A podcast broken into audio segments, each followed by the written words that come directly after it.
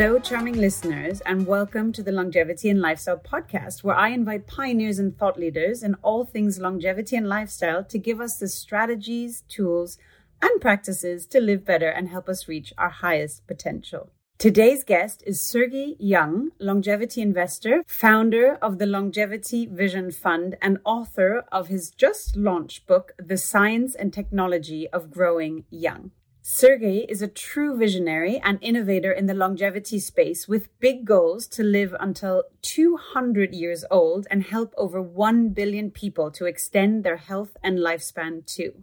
Sergey's inspiring story has led him to become one of the leading names in driving the transition from reactive healthcare and often unhelpful pill prescription to seeing aging as a disease in itself, something that we all have a choice over and can change using actionable and enjoyable tips and hacks. With his broad understanding and experience in the field of finance, business, and health, Sergey's multidisciplinary perspective has shaped the way he views the world as a space of potential and innovation. In this episode, we discussed the exciting technological advances in artificial intelligence, Sergey's inspiring goals and objectives in the future of age prevention, how to maximize creativity and innovation, the importance of responsibility and accountability in your own life, and much more. Before we begin, please subscribe to the podcast to get your weekly dose of longevity inspiration. I would love to hear from you, so please leave a comment to let me know what you think or reach out to us on Instagram at longevity and lifestyle. That's at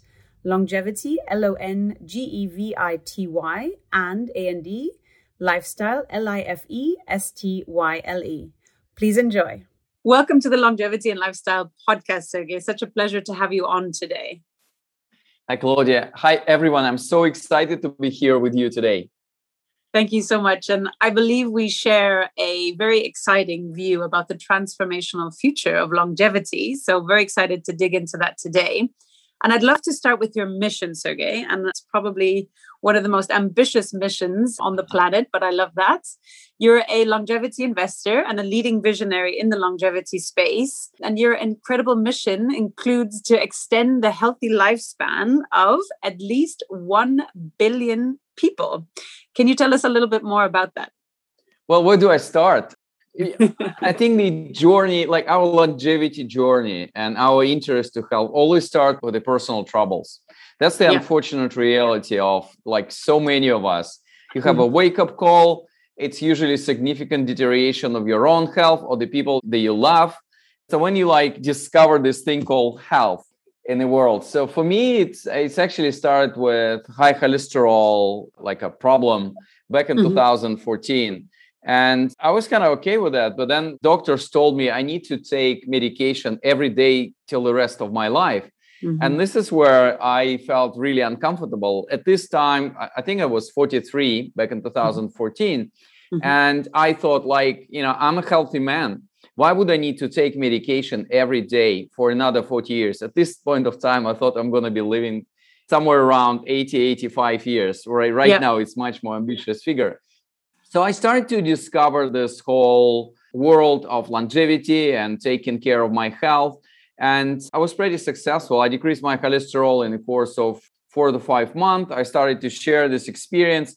And frankly speaking, what I did, I just pushed a lot of my friends to do their health checkup, mm-hmm. medical screening. Some of them mm-hmm. discovered early stage cancer. Wow. They fully recovered because it was caught at such an early stage.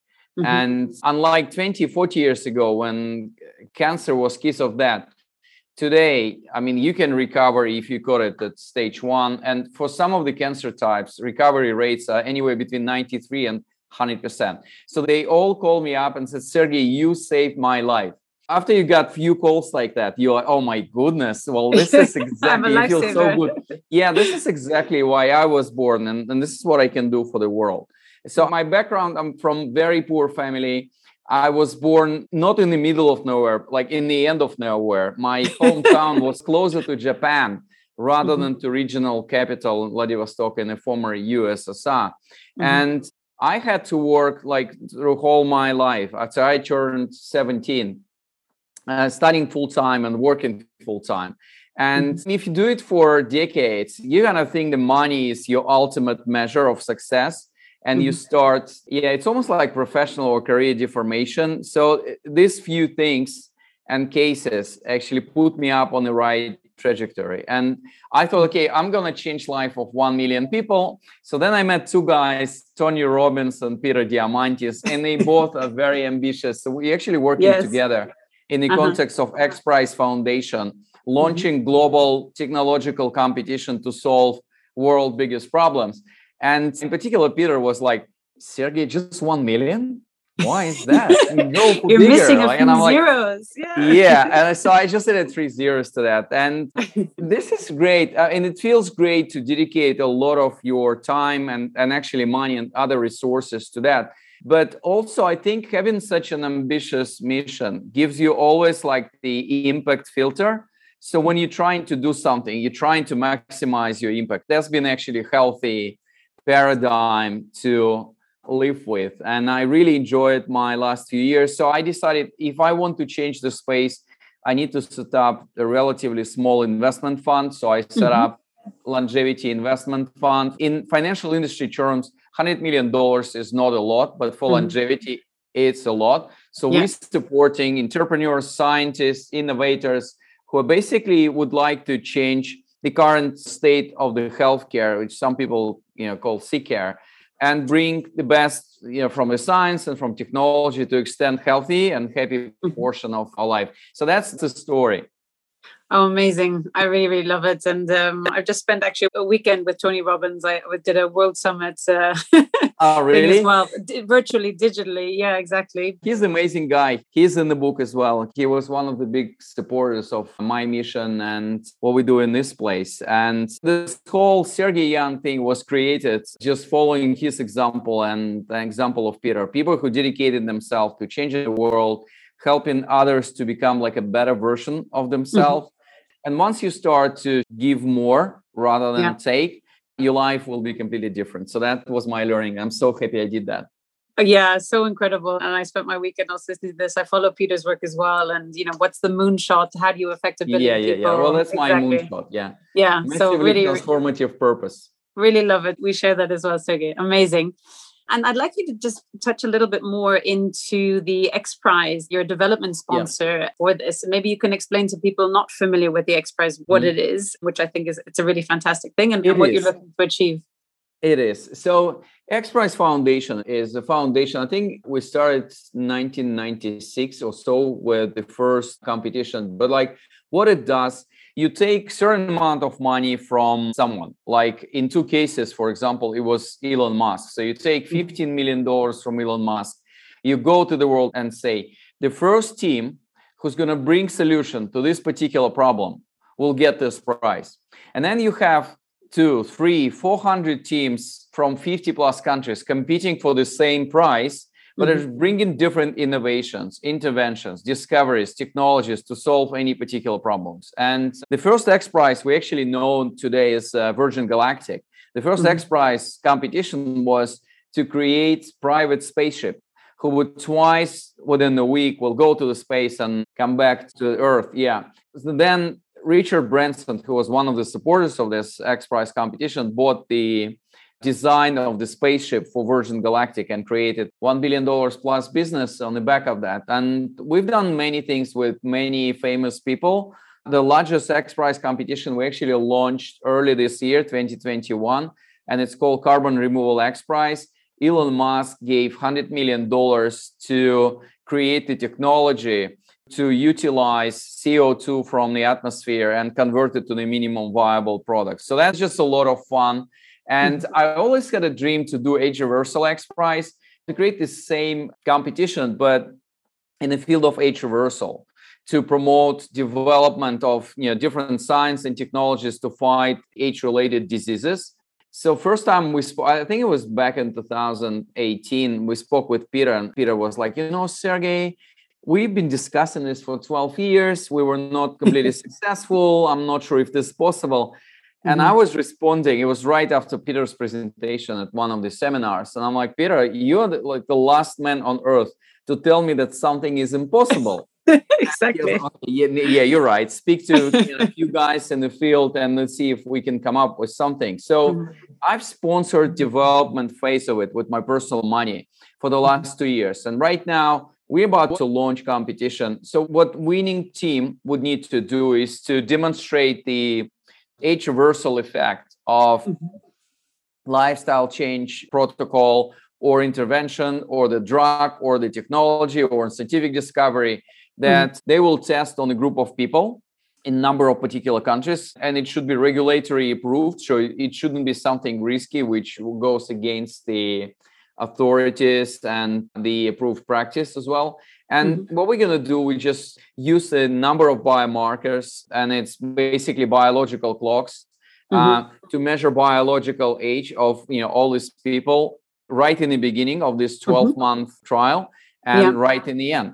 And we have a lot of beautiful minds on board in a design team, like mm-hmm. David Sinclair, the author mm-hmm. of Lifespan, the professor yeah. in Harvard Medical School, our mm-hmm. very good friend and supporter, George Church, the man behind human genome sequencing, Steve Horvath, inventor of the first biological clocks, epigenetic yeah. clocks, uh, uh-huh. in 2013. So it's a beautiful team, and with their input and help, we've managed to design the competition with still fit the regulatory environment because mm. the risk of this experiment is extremely high because we're talking about human lives, but we mm-hmm. still would like to move it we're going to launch the X Prize end of 2021, early mm-hmm. 2022. Mm-hmm. And we're currently in discussion with few sponsors to support mm-hmm. this competition. But overall, it's been an exciting journey, and there's so many things that we can do today. In a mm-hmm. course of eight weeks of change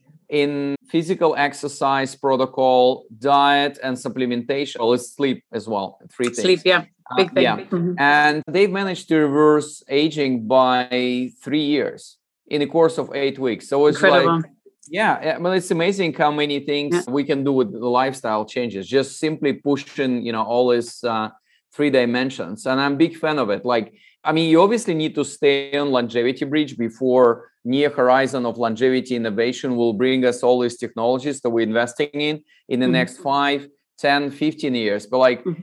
even today you can reverse aging and you can be younger and i love that I really love it too. And I'm living proof, if you will, because I, two years ago, also, as you said, everything starts with a health experience, had, you know, bad health. And I recently did my GlycanAge test, which is also a biological test. And it came back as 11 years younger than my chronological Beautiful. age.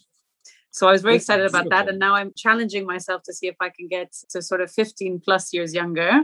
Let's see. I'll be growing backwards as Benjamin yeah. Button did as well. But I think that that's the beauty of it, right? So there's small hacks that you can do that everyone can do, obviously, depending on the medical condition and obviously consulting with a physician beforehand but to completely change your life. And I think, you know, if people really think about what is the alternative, you know, taking a pill every day for your life. I've had a doctor tell me that I have chronic asthma. I don't have asthma and was giving me three different steroid inhalers to take every day for the rest of my life. And it's just incredible. And, I, you know, there are many wonderful doctors out there and there are many wonderful things yeah. as well. But yeah. this is also my remit as well, just that people really understand and love having this conversation that there are alternatives and they're fun, they're easy, they're social. You can do it with friends, you can do it with family. It's simple. You just go to your local supermarket or you can order it online.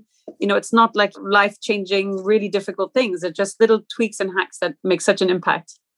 I so, agree. And it's so enjoyable. In the end of this one or two years, you're full of energy. You have a lot mm-hmm. of plans and a lot of dreams. I'm a big fan of psychological aspect of aging as well. There were a number of studies which says just believing that you are younger makes you younger. And yeah. there's a chapter, well, it's actually a subchapter in my book called Think and Grow Young, which covers the psychological aspects of that. So, like, just having your target age radically below that you are today helps a lot. So, like, my mantra, I'm 49, and mm-hmm. my mantra, I'm going to be living 200 years in a body of 25 years old man. I love it. uh, yeah, and like, I was experimenting with this for a month and mm-hmm. in the end of it you just discover completely different version of yourself you just you know full of energy full of yeah. dreams imagine every morning i wake up and i have three fourths of my life ahead of me there's mm-hmm. so many things i can do in this world So it's been beautiful. I love it. I think I need to maybe make my goal a bit more ambitious. I'm at 120 and people already look at me like I'm crazy. And you're to 200 years old. So I'll see you like on the other side. 100 years. Yeah. It's completely irresponsible promise today. Like the oldest person on earth, she's been living to 122 years as a mm-hmm. beautiful French woman. She died back in 122. She had a lot of funny stories in her life. So again, it's in the book as well. But nevertheless, I do believe that we shouldn't be looking at the past to draw the aspiration for the future. And you know, obviously, with you know, all these breakthroughs that are already available or will be mm-hmm. available in the next five, ten years, will break this sound barrier of 122 years, like the maximum lifespan on Earth and it's going to be longer or significantly longer for all of us. So, like 200 years is just a way to catch the conversation and attention of the public. My favorite piece of the book is actually bonus chapter, like what you can do today. Like in majority of cases, you start this conversation and people, oh, Sergey, my mom told me that. Okay, so you need to excite people about technological breakthroughs, like how the future will look like. Mm-hmm. And then gradually you just come in me back to today saying, well, how about changing your life today? Mm-hmm. And I thought it's just a little bit more efficient communication strategy rather than discussing the diet, physical exercise, and meditation from the first minute. Yeah, perfect. Let's talk a little bit more about your book, The Science and Technology mm-hmm. of Growing Young. First of all, congratulations on writing a book. Not everyone gets that far. So, really fantastic. And I also love the title. I think it sums it up really nicely. What was the purpose behind writing the book? What was your vision when you sat down to start writing it? Yeah, so well, a number of things. One, in Longevity Vision Fund, we're looking at 200 companies a year. And we allow to labs, to the minds and the thoughts of entrepreneurs and greatest scientists. And I thought I just need to share it with the public. It's such a mm-hmm. unique access that we enjoy through our fund. And again, there are very few funds investing in longevity technologies today. So it's a very rare knowledge, and I wanted to share it with the audience. So that's number one. Number two, longevity became such a confusing information space. I think it's always been like, but recently uh, it's been a problem. Like today, you read you need to do your stem cells injection like immediately. And then tomorrow you read, well, it's FDA hasn't approved that, so you just need to wait. It's mm-hmm. very risky. And then this happens with everything like putting butter in your coffee. Coffee is right or wrong. Like mm-hmm. blueberries are great. And then next week, blueberries are eroding. It, it's toxic. It, yeah, it's toxic. And the acid from the blueberries erodes your stomach from inside. So a lot of people just going into that default mode, like if this is important enough, this will find me through the medical system. Otherwise, I'm not going to bother mm-hmm. because it's really confusing. Mm-hmm. So I thought I just need to bring a more balanced view because we have a lot of brilliant scientists in our scientific advisory board or mm-hmm. in the mm-hmm. companies that we're investing in we have like access to the best technologies and i'm doing a lot of experiments i'm not a biohacker I actually i'm a pretty conservative guy but like okay. whenever I have access to something really modern, you know, I'm just doing Jumping that. on it. Uh-huh. Yeah, and uh, you're one level down from the biohacker. We have to coin a term, Sergey. yeah, yeah, yeah, yeah. It, that, that, that's true, by the way.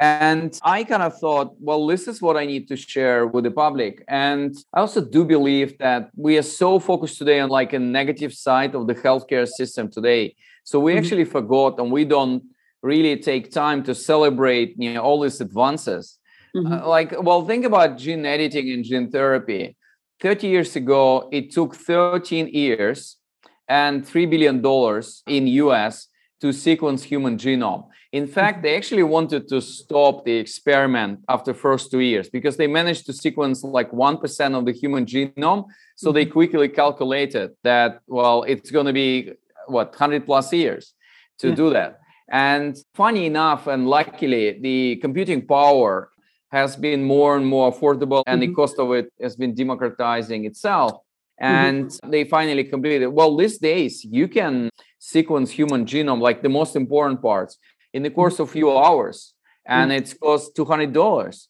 Or 30 years ago, the gene editing in the form of, well, almost like the only technology which was available these days, which is CRISPR, like uh, genetic scissors. it's been available only to the people who had like nothing to lose on this planet they were terminally ill they were about to die and they become like a guinea pig. Like the only people yeah the guinea pigs yeah, yeah. exactly like a last uh, resort right well right now we all participating in a gene therapy experiment on a global scale i do believe it's a positive experiments but like moderna astrazeneca well these are all the outcome of gene therapy yeah. so that's amazing and this is what happened in the last 30 years and mm. it's going to be more and more like our wearables. I'm like full of full of wearables. I'm experimenting. Beautiful. I've got the trackers. Yep. Yeah, Oura ring here. Aura. Continuous glucose the monitor. Levels health. Okay. Yeah. yeah, I've got those as well. Mm-hmm. And yeah. so, like, if we are taking care of our cars with computers, with sensors, yeah. Our body and our mind, you know, are much more important. We should mm-hmm. do that. So, and then watch the wearable space. All these Apple Watch, Fitbits, Whoops will become our personalized healthcare devices. Mm-hmm. And I think with the addition of like measuring glucose in the blood and measuring our blood pressure in the next mm-hmm. couple of years, mm-hmm. I think Samsung Watch already launched this feature. And it's going to be 90 to 95% of the indicators that we would like to measure on a regular basis. And Apple Watch just, I'm fascinated what Apple is doing in the healthcare space is already saved so many lives and it's going to continue and i do think that the change in healthcare will come not from old players doing kind of new things the change in the healthcare and our ability to manage our health to extend our healthy and happy life will come from the new players doing completely mm-hmm. new things from disruption like so the biggest healthcare companies on earth in the end of this decade going to be called google amazon microsoft and apple i'm not the biggest fan of big tech I do mm-hmm. think there's just a lot of ethical issues around their domination in so many parts of our life. But like yeah. if you think about healthcare, I mean, mm-hmm. we would need to have disruptive forces to change that. You know, otherwise we will continue to use this mm-hmm. symptomatic, reactive, not digitalized version of healthcare. Like in US, 60% of the data transfer among different healthcare providers, not within one, but like among different healthcare providers, is mm-hmm. done by fax.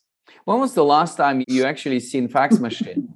Yeah, I don't. We used to have one at home. My parents did. Ah, uh, really? Yeah. Okay. Yeah. Uh, but it doesn't make any sense. I agree. I mean, why aren't hospitals completely digitalized? I mean, just think yeah. of the whole process optimization, what can be done, but having the records and someone who's lived in nine different countries, and I've seen doctors around the world. Yeah. I have medical reports from Madrid. I've got different ones from the US. You know, this is all me, right? Why is it not in one dossier? And I think that yeah, there's think such optimization potential there because our health is also what our historical levels were and where we are now, right? You need that benchmark. So I think that yeah, as you're saying, there's such exciting things. What are some of your favorite devices? So you pointed to a few that you're um, wearing.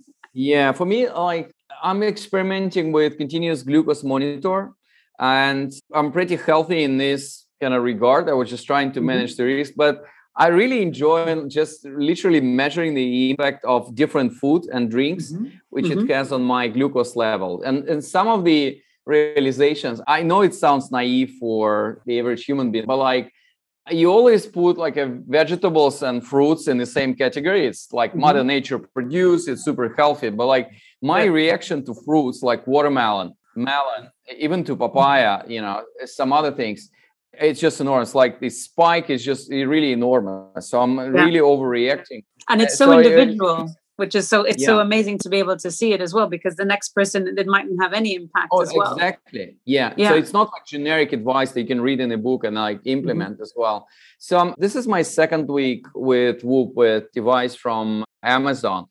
The functionality is pretty much similar for like Oura Ring for apple watch for fitbit. I've been experimenting a lot with the fitbit.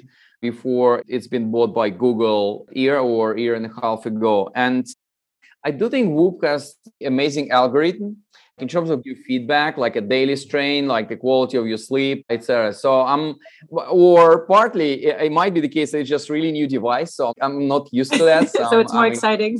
yeah, but actually, what I do like about Apple Watch and things like Garmin or Fitbit, it does has display, mm-hmm. and the beauty of wearable is not only in like measuring your different health indicators. Like you can do it with a lot of different things even going to the lab. But like the beauty of constant feedback this is amazing. And you know obviously like to close my circles and you know do 10,000 steps a day is pretty important. So it's always stimulating me to live like a healthier version of that. So you in UK today right? And I'm in uh, London today and, yeah. uh, I was really fascinated by Vitality UK insurance company when they're using Apple Watch and the algorithm and your you know specialized health improvement program to well I would say completely transform your health. I even did an interview with Adrian Gore, the man behind the founder of Vitality and many great companies.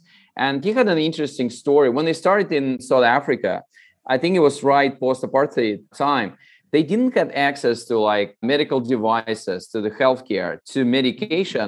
And like the only option they had it was just you know people changing their lifestyle like their physical activity profile and the diet mm-hmm. and the sleep and this is where this whole story from vitality came from but like i mean you would be amazed i spent half a day with vitality uk team two years ago and when i mm-hmm. started to read the book you'd be amazed how many things the person can do in terms of like making a positive change to their physical activity profile and their diet for free cup of coffee from the starbucks every week and two tickets to cinema for two weeks. and, and I'm, you know, this is amazing. Like we humans, we're so uh, responsive to these small incentives and this is great and so the beauty of the wearables it always gives you incentives like sense of completion and satisfaction when you know all circles are done or you you know fulfilled all the objectives of the day as well so that that's i'm like super positive about this whole thing the only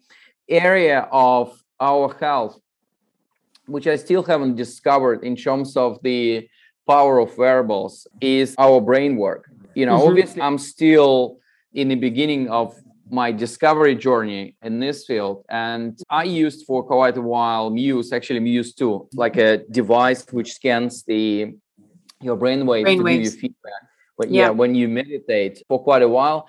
And it's been beautiful. Like they found the most amazing way to give you feedback when you meditate because mm-hmm. when you meditate like how you want to receive feedback like someone slapping your shoulder like well done sergey go yeah, yeah so, i think people just base it on the feeling afterwards but yeah, to have the yeah. actual brain so like feedback. what they do like just they just it's done through the sounds of the nature so if mm-hmm. you're doing like a great job you can hear like a bird singing and it's so beautiful. And if you're doing like a really bad job, it's like thunderstorm, like it's rainy, it's windy. Well, it's amazing. And I've done number of neurofeedback session, which is much more like a medical intervention type of exercise. But I do think that in the next two, three, five years from now, we're gonna see more wearables which can catch even like brain work portion of our mm-hmm. health indicators as well. So I'm waiting for that.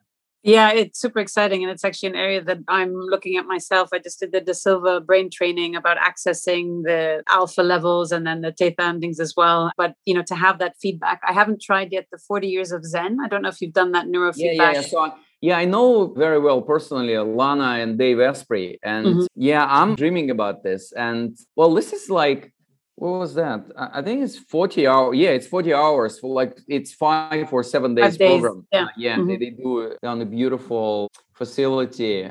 And it was just like 40 hours of neurofeedback. It's been amazing. Like, so I've done 10 sessions, 45 mm-hmm. minutes each of the neurofeedback and I really felt different.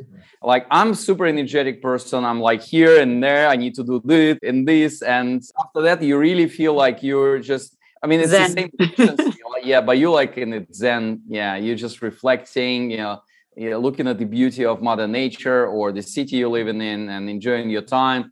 Yeah, it's it's been beautiful. My only problem is like if you go to and see Lana and Dave and you do like this 40 years of Zen program, you need to switch off your phone for at least five days. And this is what I that was your biggest challenge. Yeah, yeah, yeah. Like I mean, it's still my biggest challenge because with you know private equity portfolio that I run here in Europe with Longevity Vision Fund, with Age Reversal X Prize, with uh, writing the book, promoting the book, it's never any story. And then on top of it is my family life and my four kids. So I'm like, you know it's when really difficult to disengage myself for this but I've done like a smaller version of Vipassana, like silence mm-hmm. meditation for mm-hmm. three days, and it's been really amazing.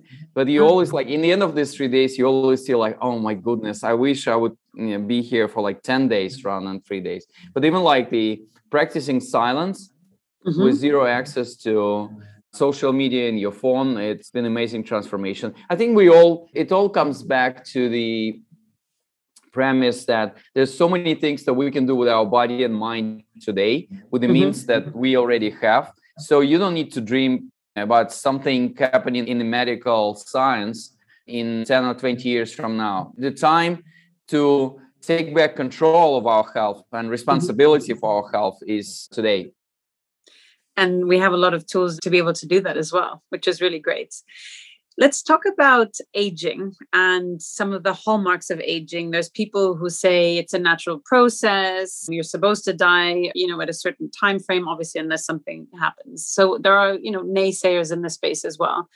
Can you talk a bit about the hallmarks of aging mm-hmm. and about some of the myths and limiting beliefs people have around longevity and the space?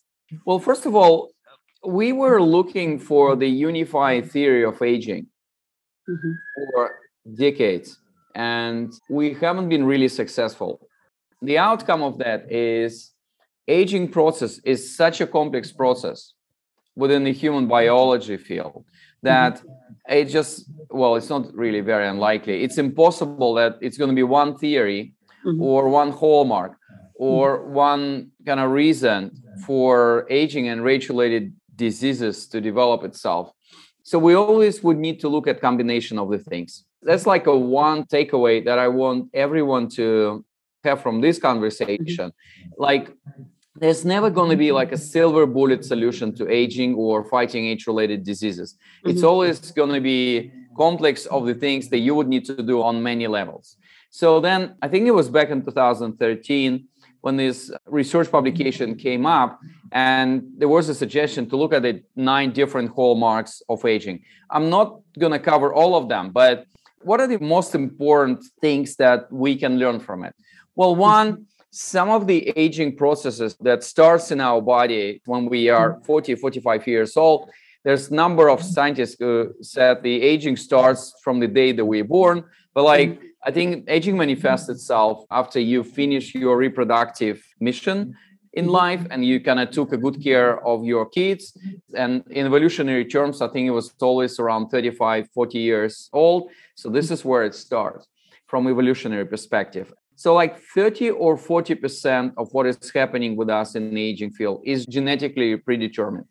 Mm-hmm. So in some of the cases, you can be really unlucky in genetic lottery. Mm-hmm. In some of the cases, you can be like super lucky in genetic lottery. Like if you look at the centenarians, people who live 100 years and beyond on this mm-hmm. earth, and they've done a lot of genetic studies of these people in 70% of cases, their longevity has been genetically predefined. So we already know 3,000 genes within our DNA, which are responsible for the aging processes in our body. They call longevity genes. And they more expressed, they more healthy in the DNA of centenarians. Uh, well, that's why when people tell me, well, my uh, granddad yeah, he lived 200 years and he was smoking all the time and like drinking alcohol. I'm always saying we have a wrong model mm-hmm. of successful aging in the form mm-hmm. of centenarians because with lack of medical tools in the last 100 years in mm-hmm. comparison to today like the only way for you would be like to live longer is just not to damage yourself in terms of not to putting yourself in a dangerous environment yeah. but you know rely on your genetic setup so 30 to 40% is genetically predefined. Mm-hmm. Then that means that in for 60 or 70% of things, you can actually influence the aging processes in your body. We are at the mm-hmm. point of our evolution when we still cannot really reverse aging significantly, but we can influence the pace of the aging processes in your body. And mm-hmm. it relates to a lot of different things like what is happening within your cells, right? Like mitochondria do they have enough energy to support your cell work mm-hmm. or do you have healthy metabolism and your body has this enormous ability to take out senescence like a dead cells from mm-hmm. outside your body, not to create the waste inside your body. And some of them, uh, this hallmarks has a highly scientific explanation, like our DNAs have these protective caps called telomere. Telomeres, uh, yeah. Telomeres, yeah. And in the process of division of cells, the telomeres, they, they become worn out. Mm-hmm. So that's one of the hallmarks of aging and telomere attrition. And uh, that means that some of the studies and some of the research which is done today in the aging space is actually focused on looking at this effect. So mm-hmm. that's like why we age. But there's a bigger problems that I always face when I speak to the audience. And we're actually full of pretty bad myths about aging and our ability to fight it. So, number of things. And actually, this is where I start my book, just to tell people like the way we see aging today is wrong, is like really very old way to think about this. Mm-hmm. One, a lot of people think that living longer means being older mm-hmm. for longer. So mm-hmm. people think that when we talk about life extension, and even if we talk about health span extension, which is mm-hmm. healthy portion of your life, people think that we're going to add 5, 10, 15 years right in the end of their life. When you mm-hmm. are in extremely fragile state and you need to receive a lot of support, you're almost like a burden for your family. Well, this is not true. What we're working on is extension of the healthy and happy period of our life, like inserting 10, 20, 30 years right in the middle of our productive age, anywhere between 25 and 45, depending mm-hmm. on your take on that. So that's important. The second piece, people are concerned about overpopulation of Earth. Like back in 1950, we had only 2.5 billion people living, like a population of the planet today it's uh, somewhere around 8 billion. Yeah we're approaching this figure. And we always have this like uh, resource constraints in our head saying like mm-hmm. well where are we going to find the energy? Where are we mm-hmm. going to find the food to feed all these people? And my answer is very simple. Like i'm not really concerned about the energy because mm-hmm. of development of renewable energy space and the cost of it is just decreasing exponentially all the time and mm-hmm. food wise, 45% of the food in US goes to waste every day from mm-hmm. supermarkets, from households, from restaurants. It's just we have enough resources on this planet to feed everyone. Yeah. The problem is we are really inefficient in terms of distribution of these resources. And basically, I think in 10, 20 years from now, the biggest constraints to life extension it's not going to be science. It's not going to be technology. It's going to be human ethics and regulation. And this is that's why i'm really concerned about our ability and desire of this world and the society that we created to embrace the idea of living healthier and longer life. As uh, i've just done a tedx talk called morality of immortality. It's actually the name of the final chapter in my book. Mm-hmm. and what i'm saying is that we have created the science and technology to extend our life. But mm-hmm. we haven't created life that we want to extend.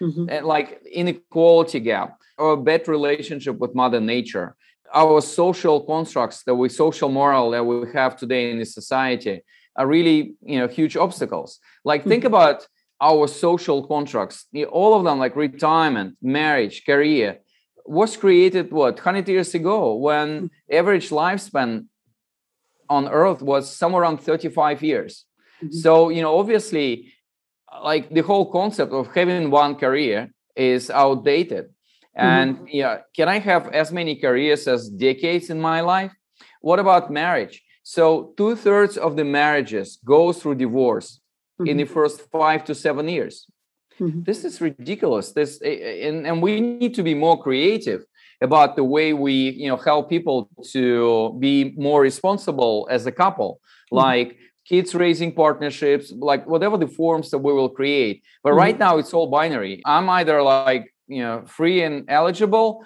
or you know i'm married. We're a lucky one you know i'm happily married. But like i see a lot of people who just like really changing their life for good or for bad.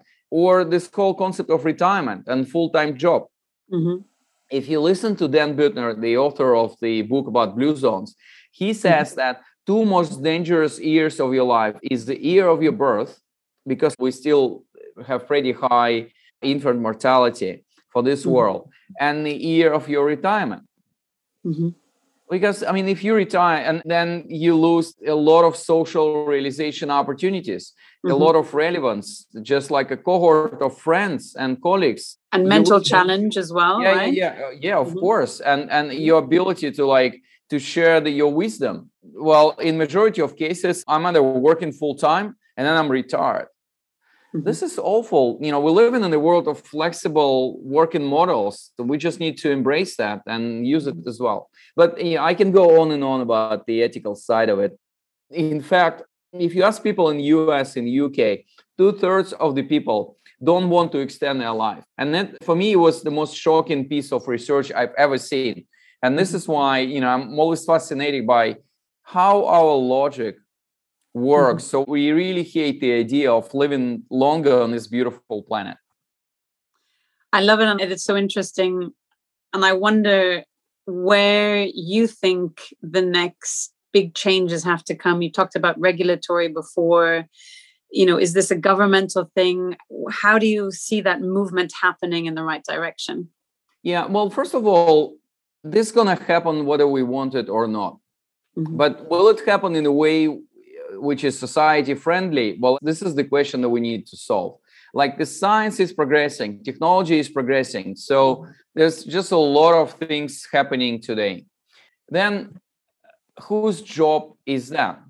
When I started to work in longevity space, I always thought it's like a government job. Mm-hmm. The problem of longevity and healthcare and the government is that government is always busy with things which are both urgent and important. Mm-hmm. Health is always important, but never urgent. So mm-hmm. health is always get deprioritized in the government agenda, with only exception of 2020 of the COVID year. Yeah. And and like last year, 2020, we managed to go through such a transition, which would not be possible in the mm-hmm. course of 20 years of our usual life in terms of regulatory changes and in terms of approval, changing the rules of the trials, testing capabilities, quarantines. I mean, that's been amazing. Moderna vaccine has been developed in the course of two days. Well, obviously, it was just a lot of, it's almost like decade plus of preparation and work before that. But yeah. like, we managed to sequence genome of this virus in the course of few days, and it's happened China, US, UK, Europe, mm-hmm. Russia, Australia. Like, it's just been enormous. Or telemedicine.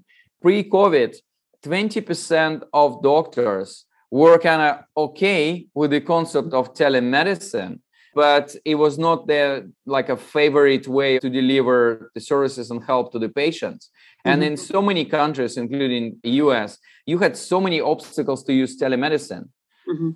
covid a uh, few months and then like 50% of the doctors use telemedicine. This is brilliant. And well again that's unfortunate reality. We start to move when we receive shock. And i don't like that but i mm-hmm. just don't see any other way to go around this. And well, that's why I'm not really hopeful about the government. Government mm-hmm. job is to provide regulation and change regulatory context. And the biggest thing which governments can do all around the world is recognize aging either as disease or mm-hmm. important risk factor. Like mm-hmm. after we reach 50 and with every year we age, our chances to get four killer monsters, which is cancer, heart disease, diabetes, and neurodegenerative disease increase exponentially.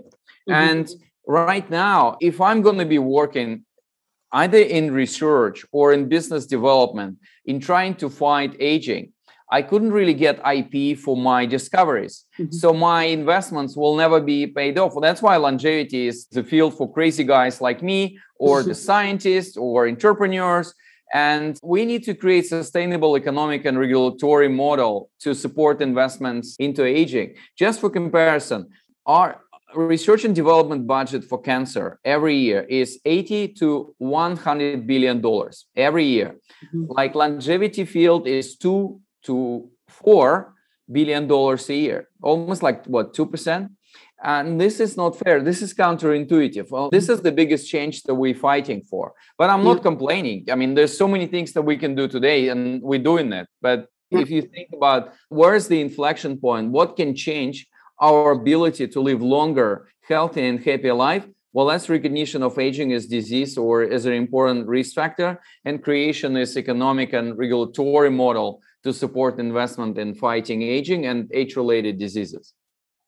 It's such an exciting time in a space. You know i've had some interesting guests on as well. And you know even with dr dale bredesen who has a protocol now for reversing alzheimer's and cognitive decline I think when people begin to really understand and realize that most diseases are preventable and reversible if you catch it on time, like you were saying with getting the test with cancer. You know, Alzheimer's is a 20 year disease, right? If you caught it on time, you don't need to get it as well. And I also think that there is this fundamental shift in awareness happening from 20th century medicine where you just diagnosis and then you just take a pill to actually what is the root cause almost for me going back to sort of eastern medicine right so solving for the root cause and it is as you said a complex system so it mightn't be just one issue it might be actually 10 underlying ones of different degrees and if you solve for all of them it's done you're solved and you've touched on a point before which i think is so interesting the power of the human body and of the mind as well to actually cure itself and to be given the nutrients it needs to actually repair itself as well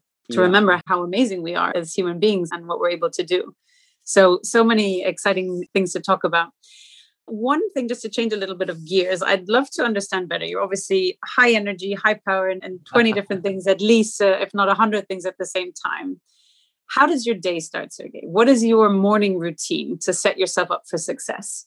Yeah, so I'm doing a number of things. First of all, I'm trying not to plan a lot of things for the morning mm-hmm. because we have this tendency like wake up and just run into certain activities so mm-hmm. and you know i have a lot of kids so i'm really enjoying my time in the morning with them so that's one two i'm trying to spend at least like a 10 minutes on my own to do different activities it's it can be reading meditation just even like planning for the day and i always plan like it's one plus three I need to have something. One is stands for it's called Killing Blue Monster. Like some of the activity that you this you must explain, Sergey. What is yeah, yeah, yeah. It's like which means like there's always the thing that you don't want to do. You're just like uh-huh. really delaying day by day, and like you know, yeah, you kind of hate the idea. You push it over on the to-do list. Today, yeah. yeah. So you need to start with this.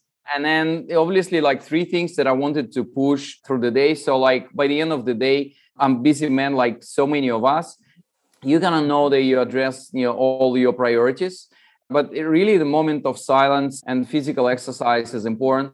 For five to six days a week, I have one hour of physical exercise. It's either stretching in the form of yoga or mm-hmm. Pilates or mm-hmm. you know more cardio exercises that I do. And I kind of like that. Well, first you need to take care of the body, yes. and then your mind can work, but not the opposite. I agree as well. Is there any particular form of meditation that you do? So I tried a lot of different things. And, me too. um, yeah, I, what it comes down to is people will ask me like, "What is the school that I need to take on meditation? Like, what is the best device for meditation or the best music?" I actually believe that humans, you know, don't need anything to meditate mm-hmm. successfully. Probably with exception of uh, kind of silent room and some time for yourself. But even like with all the kids that I have at home, I still manage to meditate even in this noise. So basically, my advice is not to start with something really long even like mm-hmm. 10 12 15 minutes every day is much better and when you try to dedicate like an hour to learn and meditate because then it's just very difficult to squeeze out like one hour from your yeah. life so that's one. Uh, two, it's literally like sitting down and just calming down your brain with. You can either do it with the power of thoughts or mm-hmm. with you know particular mantra or the music or the activity. So this can be done as well. And I also think, and you just touch on the example of like Eastern and Asian wisdom and mm-hmm. approach. I think we need to redefine what we call meditation. Like in Japan, like walking through the forest or in the park observing you know plants birds and the mother nature is also the form of meditation mindfulness yeah mm-hmm. yeah so like you know it just i mean i'm living next to the forest and to the river. So when i have time i just go outside the house mm-hmm. and mm-hmm. walking in the forest having my own thoughts and it's a form of meditation as well. Yeah it's amazing like yeah. one of the best teacher i had on meditation he's like sergey when you have time for yourself well this is the meditation. This is where meditation starts. Like you know have a little bit of time reserved for yourself 10 20 30 minutes and like fill it with the activity when you're not surrounded by the people but you're just on your own. That's yeah. the best start. That's a really nice thing to say. And for my dear listeners it also means without any devices because the device does not mean that you're by yourself. I think people forget that like oh finally i can check my instagram or whatever. And it's actually having time with yourself. Completely agree and you know speaking of which something that i'm getting better at is the power of saying no right? So or the art of saying no i should say. How are you at that sergey? How do you organize your time? How do you say no to certain things in order to say yes to others? Well that's probably one of the most difficult issues mm. i've ever faced and i'm facing in my life because I'm experiencing such a huge demand for me as a person, someone who can share a lot of interesting and important things. Well, first of all, you need to have like an objective or a mission in life. Because then you can measure this against any demand like is it related to my mission?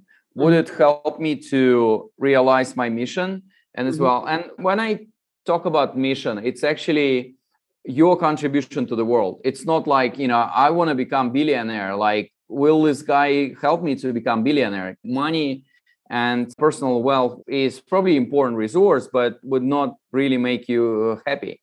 And yeah. so that's kind of one you need to have something in your mind and in your heart to measure against. So that's mm-hmm. one thing. Second is really about being proactive. You know i'm like this five to ten minutes that i spend thinking like what are the one you know thing that i need to solve today rather than just delaying you know all the time and three priorities that i need to complete today? If you have it it's just much easier for you to organize your day.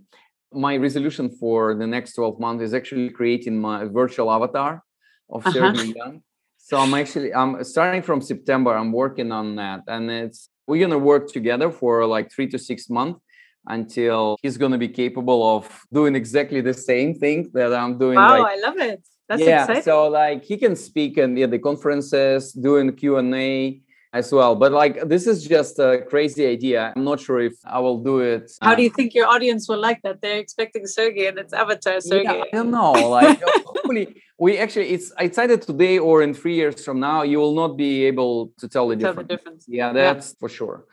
So then when I'm saying no, I'm always explaining the logic and mm-hmm. linking this to some certain human values like mm-hmm. someone just want to spend like 30 minutes with me over zoom and i'm like you know what, I'm a father of four.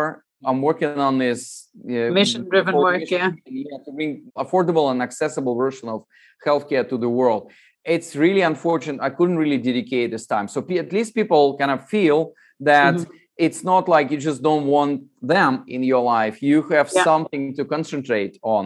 And also like having the time when you can work with your smartphone or with email rather than looking constantly is great. I'm reading the book now called Deep Work. Um, mm-hmm. I think, and its book has been quoted by Greg McKeown in his Essentialism book. It's mm-hmm. like one of the best book I've ever had in my life. And mm-hmm. all of the major things which has been created in this world has been created in a time of dedication, of deep work, when people went kind of silent for a few days, weeks, or even month, and mm-hmm. working on something in a total immersion field where the deeper brain waves are accessed. Yeah, right? yeah exactly. Yeah, like right now, like pre-invention of smartphones, our attention span was somewhere around 15 seconds, and efficiently ball attention span is nine seconds. After mm. we invented smartphones, our attention span on average is eight seconds. Even like fish in the bowl is like is an example of concentration in comparison to all of us, and it's bad. Which is like, horrendous. I don't know if you read the book called Why We Sleep by mm-hmm. Matthew Walker. Yeah, it's an amazing book. I've mm-hmm. changed my view on sleep and importance of the sleep after this book. Yeah, back in 2019. So, and for my book, The Science and Technology of Growing Young, I've done 15, sorry, 50, 50 interviews. Like I even discussed human avatars and the ethics of the future with Peter Jackson, creator of Lord of the Rings, with Avatar movie and Hobbits as well. So I mm-hmm. sent a note to Matthew Walker, and say, Matthew, can I interview for my book? And I received auto reply, and it was really amazing. Well, dear someone, I'm on my creative sabbatical in 2019 and 2020. Please send me email early 2021. Wow. Like, oh my goodness, this is my great. Goodness. I love it. Yeah, like this is the well, obviously it's an extreme, but it's just you yeah. know uh, example of you know dedication and concentration and my mission is to change 1 billion lives so i couldn't really afford just like do it in a really narrow manner i always need to think like i need to reach maximum people to engage them to mm-hmm. push them to take care about their own health and mm-hmm. health of the people they love yeah I absolutely love that. And I think I still have to do this properly, but taking a digital detox, right? So even just a few days or even getting in the habit of one day a week and just yeah. shutting off the phone as well. And then also working with brainwaves. And I think for people to be aware of, and especially where the future is going, right? I mean, I've got children five and seven years old right now. What's the workforce going to look like? You know, what do they need to really learn? They don't need to be memorizing things anymore. Oh, it's yeah. creative thinking, right? It's public speaking and honing in on those skills and realizing as human beings where is our value added versus an AI, right? Like you're talking about the avatar. And it's around the thinking piece. And why aren't we taught more thinking at schools, right? Like why don't we practice these things a bit more? Because this is really where we are exceptional as humans and this is where creativity and innovations come from. So i think there's a huge piece around that as well for the future of education but also on realization of you know what do you have to contribute to the world in terms of your creativity your own ideas? So yeah well it's this amazing white paper written by peter diamandis you can download it from his website. It's called changing the way we educate our kids peter diamandis for the audience it's been amazing i'm rereading this every three months i've well, read it yeah i love it i have a lot of kids but it's just like the whole model of learning and success that we had in our mind and in our life is irrelevant for our kids. So yeah. right now, when they ask me something like, "Well, Daddy, do you know like how this works?" I'm like, "I don't know." They're looking mm-hmm. at me like, "Just Google that." Yeah, and that's it. You know. My kids are even talking like, "Hey Siri" or "Hey Google, uh, what is yeah. the answer to this?" You know, they kind of yeah. skip over, and mommy knows a few things, but not everything as well. Yeah yeah exactly and i try to remind them the importance of being creative and thinking outside of the box because an ai hopefully won't surpass us on that one just yet what has been a favorite quote or piece of advice sergey that you've received that was a real game changer for you yeah i'm not sure to what extent it's going to be like relevant for everyone but i was 18 years old i was first year student and again i was like from very poor family and i was just sitting in the corridor of my university and i felt really sad like world was falling apart you know i had you know certain issues in my personal life which is not unusual for like 18 years old boy yeah. and uh, i needed to take care of my financial agenda things were not working well in university uh, with my friends as well. And I've seen a guy who was like uh, fifth year student, and he saw me and like, well, what's up, Sergey? And I just start complaining like, well, this is bad. This is not working. This is bad. This mm-hmm. is awful. And he was looking at me and said, well, you know, Sergey, what is the most important thing in life? And I was looking at him like he was wow. the God. I thought, okay, I'm about to. You listened hear, in, right? yeah, something like a real wisdom, like uh, things will change my life, which are actually true in the end. And he was looking at us like the most important thing is to take full responsibility mm-hmm. for your own life. Mm-hmm. And I know it's like sounds completely obvious, but it was not really obvious for me, which was 18 years old. And then I, I basically thought, well, we humans, we delegate all responsibility for like bad things and good things to the external environment. So after this discussion, well, it's been what 31 years since that. My rule is I'm taking 100% responsibility for everything happen in my life, mm-hmm. even if this is other people done something good or bad to me. Like I'm taking responsibility that I haven't recognized the risk there. Mm-hmm. or I afford myself to demonstrate uh, very unnecessary emotions, or I was not in resourceful stage. Like so, my mind in the course of last 31 years became super creative of finding the way to mm-hmm. interpret mm-hmm. every situation in my life with a situation where I'm 100% responsible. That is really amazing advice. And I think a lot of people live in this victim state where it's someone else's fault or something has been, yeah. you know, done by them. And as Tony says, you know, life happens for you, and not to you, right? So to actually see what could be the silver lining in a situation and also what was your contribution, right? So somehow you manifested that as well. So that was a wise fifth year student. I don't know if you've gone back and thanked him for this advice, but it clearly changed the trajectory of your life. Yeah. So very exciting. I'd love to talk about what you think are some of the most exciting breakthroughs happening in the longevity space. What gets you really excited in the morning yeah. when you think well, about it? So if you think about like obviously there's a lot of things that you can do today. That's why the bonus chapter of the book is actually twice as long as any other chapter in the book and it's mm-hmm. dedicated to 10 longevity choices. But then the major part of the book is dedicated to the near horizon of longevity. Mm-hmm. And this mm-hmm. near horizon, these are technologies and pieces of science which will be available to us in the next 5, 10, 15 years. This is very exciting. This is where we invest through Longevity Vision Fund. And when mm-hmm. people ask me, like, what are the most exciting developments that you see in the space? I'm always talking about three things. One is gene editing and gene therapy. Mm-hmm. First time in the human history, we have an opportunity, we have an ability to amend our genetic code. And we can help so many different people to live healthier and happier life, to improve the quality of their life. So this is amazing. And again, the recent discoveries and advancements in the vaccine space against COVID is a clear example of that. Second is longevity in pill. If you go to the pharmacy today and you'll ask for pill against aging or age-related diseases, they would think you're crazy. They would send you to cosmetics or supplements but like in five to 10 years from now, we're going to have a special, like a separate category of drugs. And mm-hmm. these drugs will really focus on fighting the aging processes inside your body and therefore decreasing your risks of facing Alzheimer, diabetes, cancer, heart mm-hmm. disease. And this is 90% of the deaths happening after 50, 50 mm-hmm. years old.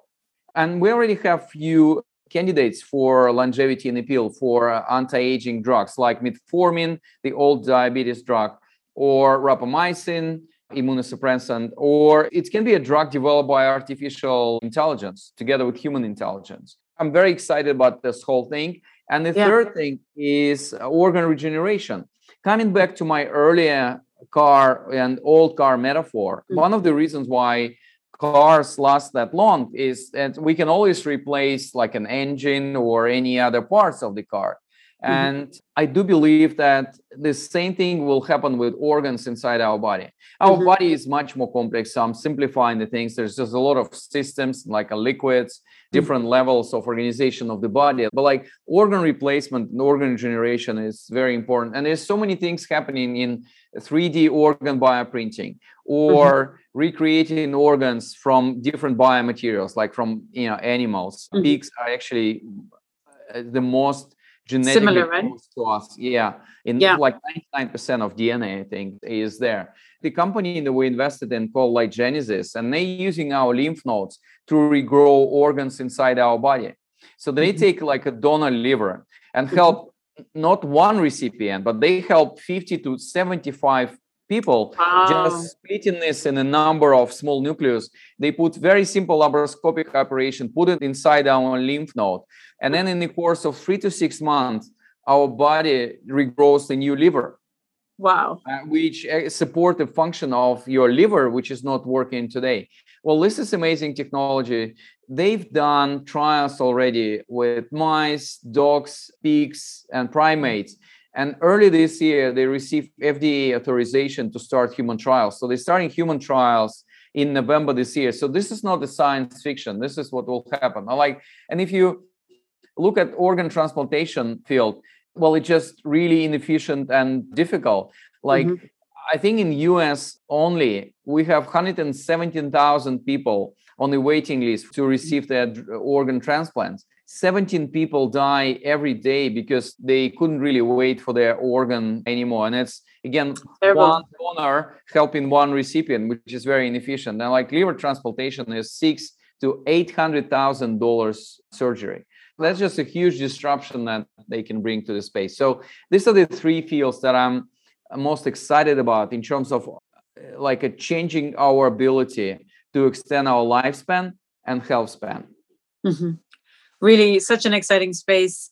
Sergey, thank you so much for all your time. Before we jump, when is your book coming out? I've pre ordered it on Amazon, but for our listeners, The Science and Technology of Growing Young, when is it coming out? Where can people find it? Yeah, so the easiest way to buy it on like on every you know book selling platform like Amazon or whatever you like. It's called The Science and Technology of Growing Young. The publication date is August 24th, so it's extremely close. And mm-hmm. book is already doing great. So it's already number one on amazon in three categories preventive congratulations. longevity and aging. And, and it's almost like unbelievable for the new book which still hasn't been published to be so popular. I know. How does um, that actually work? yeah no like just on the number of pre-orders. And okay. some of, like in bestseller list the book is actually competing with the books which are already on sales today. So that's amazing and we put together a brilliant offer for someone who will buy the book. You can go to sergeyyoung.com uh, mm-hmm. to my website, and you'll receive more and more access to free content like Longevity Video Academy, where I made 12 10 minutes video to explain like a different sides of longevity both mm-hmm. in terms of science and technology and current lifestyle changes what you can do today and couple of other things. So I'm looking forward to share the book with the world. And as my publishers say, Sergey, hopefully it's going to be a very powerful book. I want to change the world, and uh, book is just one of the tools. So exciting. And where can people follow you? You mentioned sergeyyoung.com, yeah, sergeyyoung.com social media. yeah, it's easy. And, and there you can find my social media tags as well. Handles as well. Sergey, do you have a final ask, recommendation, or any parting message for my audience? Yes, yes, I do. It's time to take back responsibility and control over your health. It's extremely important, and there's so many things that you can do today. I just want to encourage you to start this amazing journey of discovering the world of human biology and your own health. Stay healthy and happy. Thank you so much, Sergey, for coming on. My pleasure.